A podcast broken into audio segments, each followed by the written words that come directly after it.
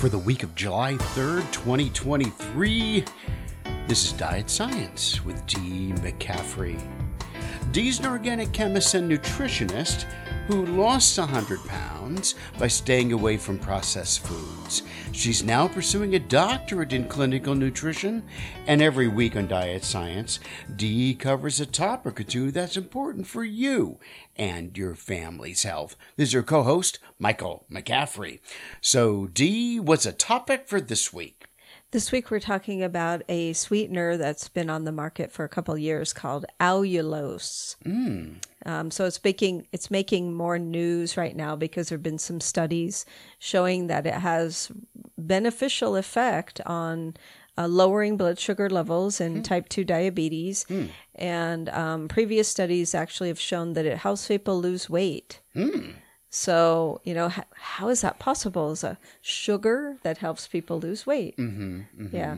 So, um, and I, you know, obviously a lot of people use like artificial sweeteners in their attempt to lose weight, right? But just by removing the sugar from the the diet. Um, however, allulose has been shown to actually have an effect on the pancreas and an, an effect on appetite control to where it actually really does induce uh, lowered blood sugar after meals. And it actually does uh, induce uh, the secretion of something called uh, GLP-1, which is uh, it's called glucagon-like peptide 1, which is a appetite. It's it's the thing that's released in your body as you eat and get full. But this allulose helps to release more of that, so your appetite is suppressed. So you really don't eat more than what you really need to. So there's been some really interesting research around that. That people who have added up to eight and a half grams per day of allulose to their diet, which is the equivalent of about two teaspoons of it, um, it is basically have these beneficial effects. So it's it's an interesting um, sweetener to talk about. So I wanted to just kind of get into it a little bit and talk about what it is. So it's like other um, sweeteners that have been out recently that's actually exist in nature naturally, just not in the quantity. Uh, is that a fair statement there? Yeah, so allulose does exist naturally in some foods. We typically find it in raisins and figs.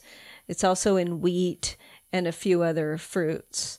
So, so our body knows what it is, um, mm-hmm. but it's like I said, it, or like you said, it's in typically in very small quantities in those foods. Mm-hmm. So we don't get it in you know high enough amount to where we would necessarily see this kind of an effect where where you're actually supplementing with it. Mm-hmm. Um, that so you know and obviously you wouldn't want to eat like you know enough raisins to give you eight and a half grams of allulose because that'd be defeating the purpose you would be have to eat so many raisins that you'd be exceeding calorie intake so Right, right, right. Um, but what's really interesting about this, you know, because my question is always, well, if it's in sm- such small small quantities in food, um, how do we derive it then to get it to be commercially available?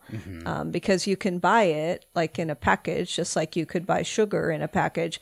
Um, it's you know it has a, an appearance of sugar and it has a probably of all of the other types of sweeteners that are on the market, it has a similar taste as well. It's about 70% as sweet as uh, regular sugar. okay. So it makes a good substitute.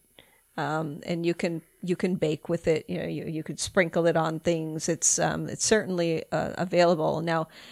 What's really interesting about it is that it doesn't absorb. Well, I'm sorry, it does absorb into the body, and then in the body, that's what's what's really interesting is it has these sort of beneficial effects to it. It helps it helps the the pancreas um, become more able to control insulin release.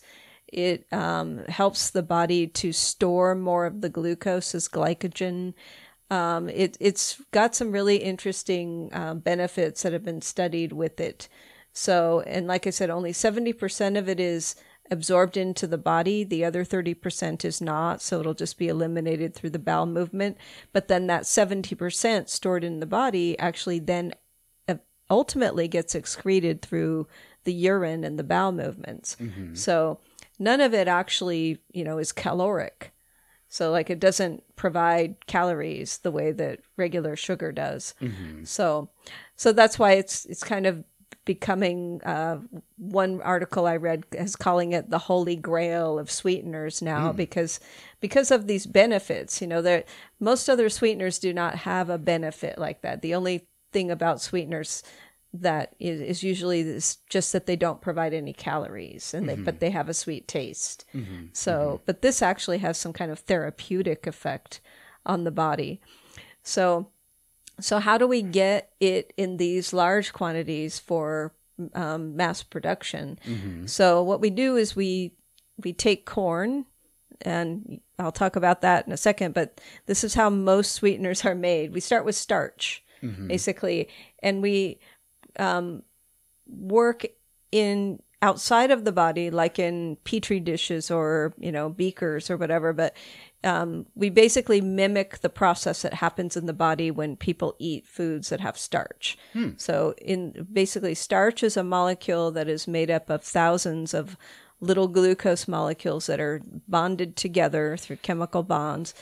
And in our body, when we eat starches, we we digest them, meaning we break them down. We have these enzymes that work like little scissors, and they break the bonds that are holding those little glucoses together. Mm-hmm. So the end result of starch digestion is that you end up with just a bunch of single glucose molecules, mm-hmm. and those are what get absorbed into your into your bloodstream, and that's mm-hmm. why we call glucose blood sugar. So the glucose then becomes a fuel to the cells, right? Um, we can either use it right away to uh, provide energy to the cells, and then when we have excess, we store it as something called glycogen, which can store in our muscles and liver cells, and then can be pulled out later when we need more glucose for energy. So, for example, like when you're sleeping, you know, you're mm-hmm. not eating food for a long period of time. You still need energy, so your body pulls that glycogen out and and breaks it down into glucose again, and you use it for energy. Mm-hmm. So basically, what's happening is you break starch down, you get glucose. Some glucose in your body is actually converted into fructose, mm-hmm. um, and then the fructose we have discovered in the, in the laboratory with using different enzymes can act, then be converted into allulose. Mm-hmm. So this is just all of an enzymatic reaction that is happening. Most of that same enzymatic chemistry is the same as what's happening in our body. We're mm-hmm. using the same enzymes just outside of the body. The conversion of fructose to allulose is something that uh, was was like an added step that was discovered. So they do use some enzymes for that, um, and that's how you get it. Now, I from what I was reading, and this is true of most sweeteners like erythritol and xylitol, and is that they they start with the starch from corn, and that's you know because there's plenty of corn, right? Yeah. and so corn has become the sort of like the ubiquitous ingredient in everything, pretty much. Um, so you have to be careful if you're if you're wanting to buy some allulose, you would want to look for non-GMO allulose because you don't want the genetically modified corn, which m- many allulose is probably made from that. So you want to go and look for allulose that it says non-GMO on the label. So there is a non-GMO. There is a non-GMO, and so they use non-GMO corn Mm-hmm. as the starting material for the starch. Mm-hmm. Mm-hmm. Yeah. So, so while it yes, it is sort of a mimicked, you know, sort of manipulated procedure to get the allulose in this larger quantity. Um, it apparently that's what has been used in studies to have these beneficial effects. So I, you know, I think there's, but by the way, there were two studies. One was done just specifically looking for weight loss in people, and then another study, which is the most recent one I read, which was just released a few uh, days ago, was uh, a, basically a pilot study on the efficacy of uh, a diet that contains this uh, D. It's called D-allulose. That's its sort of chemical name. If you buy it in the store, you're just going to see it as allulose.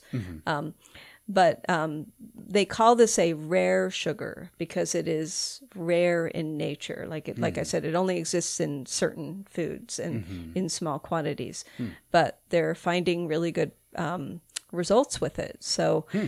so I'm just you know I'm I'm I'm not. I guess I'm not advocating for or against. I think I'm just neutral at this point with it. Mm-hmm. Um, it it because you know the why I'm neutral is because it does seem somewhat ma- manipulated to get it into the form that we're using it in, um, but at the same time it's having benefit in people, and so you know and there's there's continuing to be research on it because of these benefits. So the the the research has been done in small populations of people, so they need to do it in larger studies, you know, with larger numbers of people.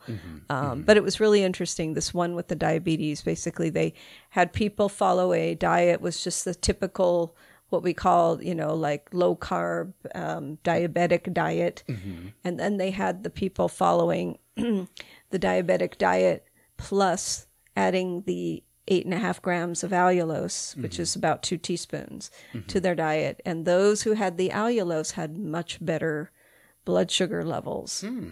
afterward, after hmm. you know, after their meals. So hmm. I know it's kind of interesting. That's a surprise, actually. Mm-hmm. Yeah. I know. Anything more before we go, Dee? Well, if anyone is interested in trying it, we will have a link on the on the on the podcast here to to get some of this allulose, the non-GMO type. Okay, great, Dee. Well, thank you, Dee, for another informative week. Diet Science is the official podcast for Processed Free America. We're a nonprofit dedicated to eliminating childhood and adult obesity through nutrition education to both young and old. You can catch this podcast and lots of other great podcasts and articles at processedfreeamerica.org. This is Dee McCaffrey, and until next time, go forth and be healthy.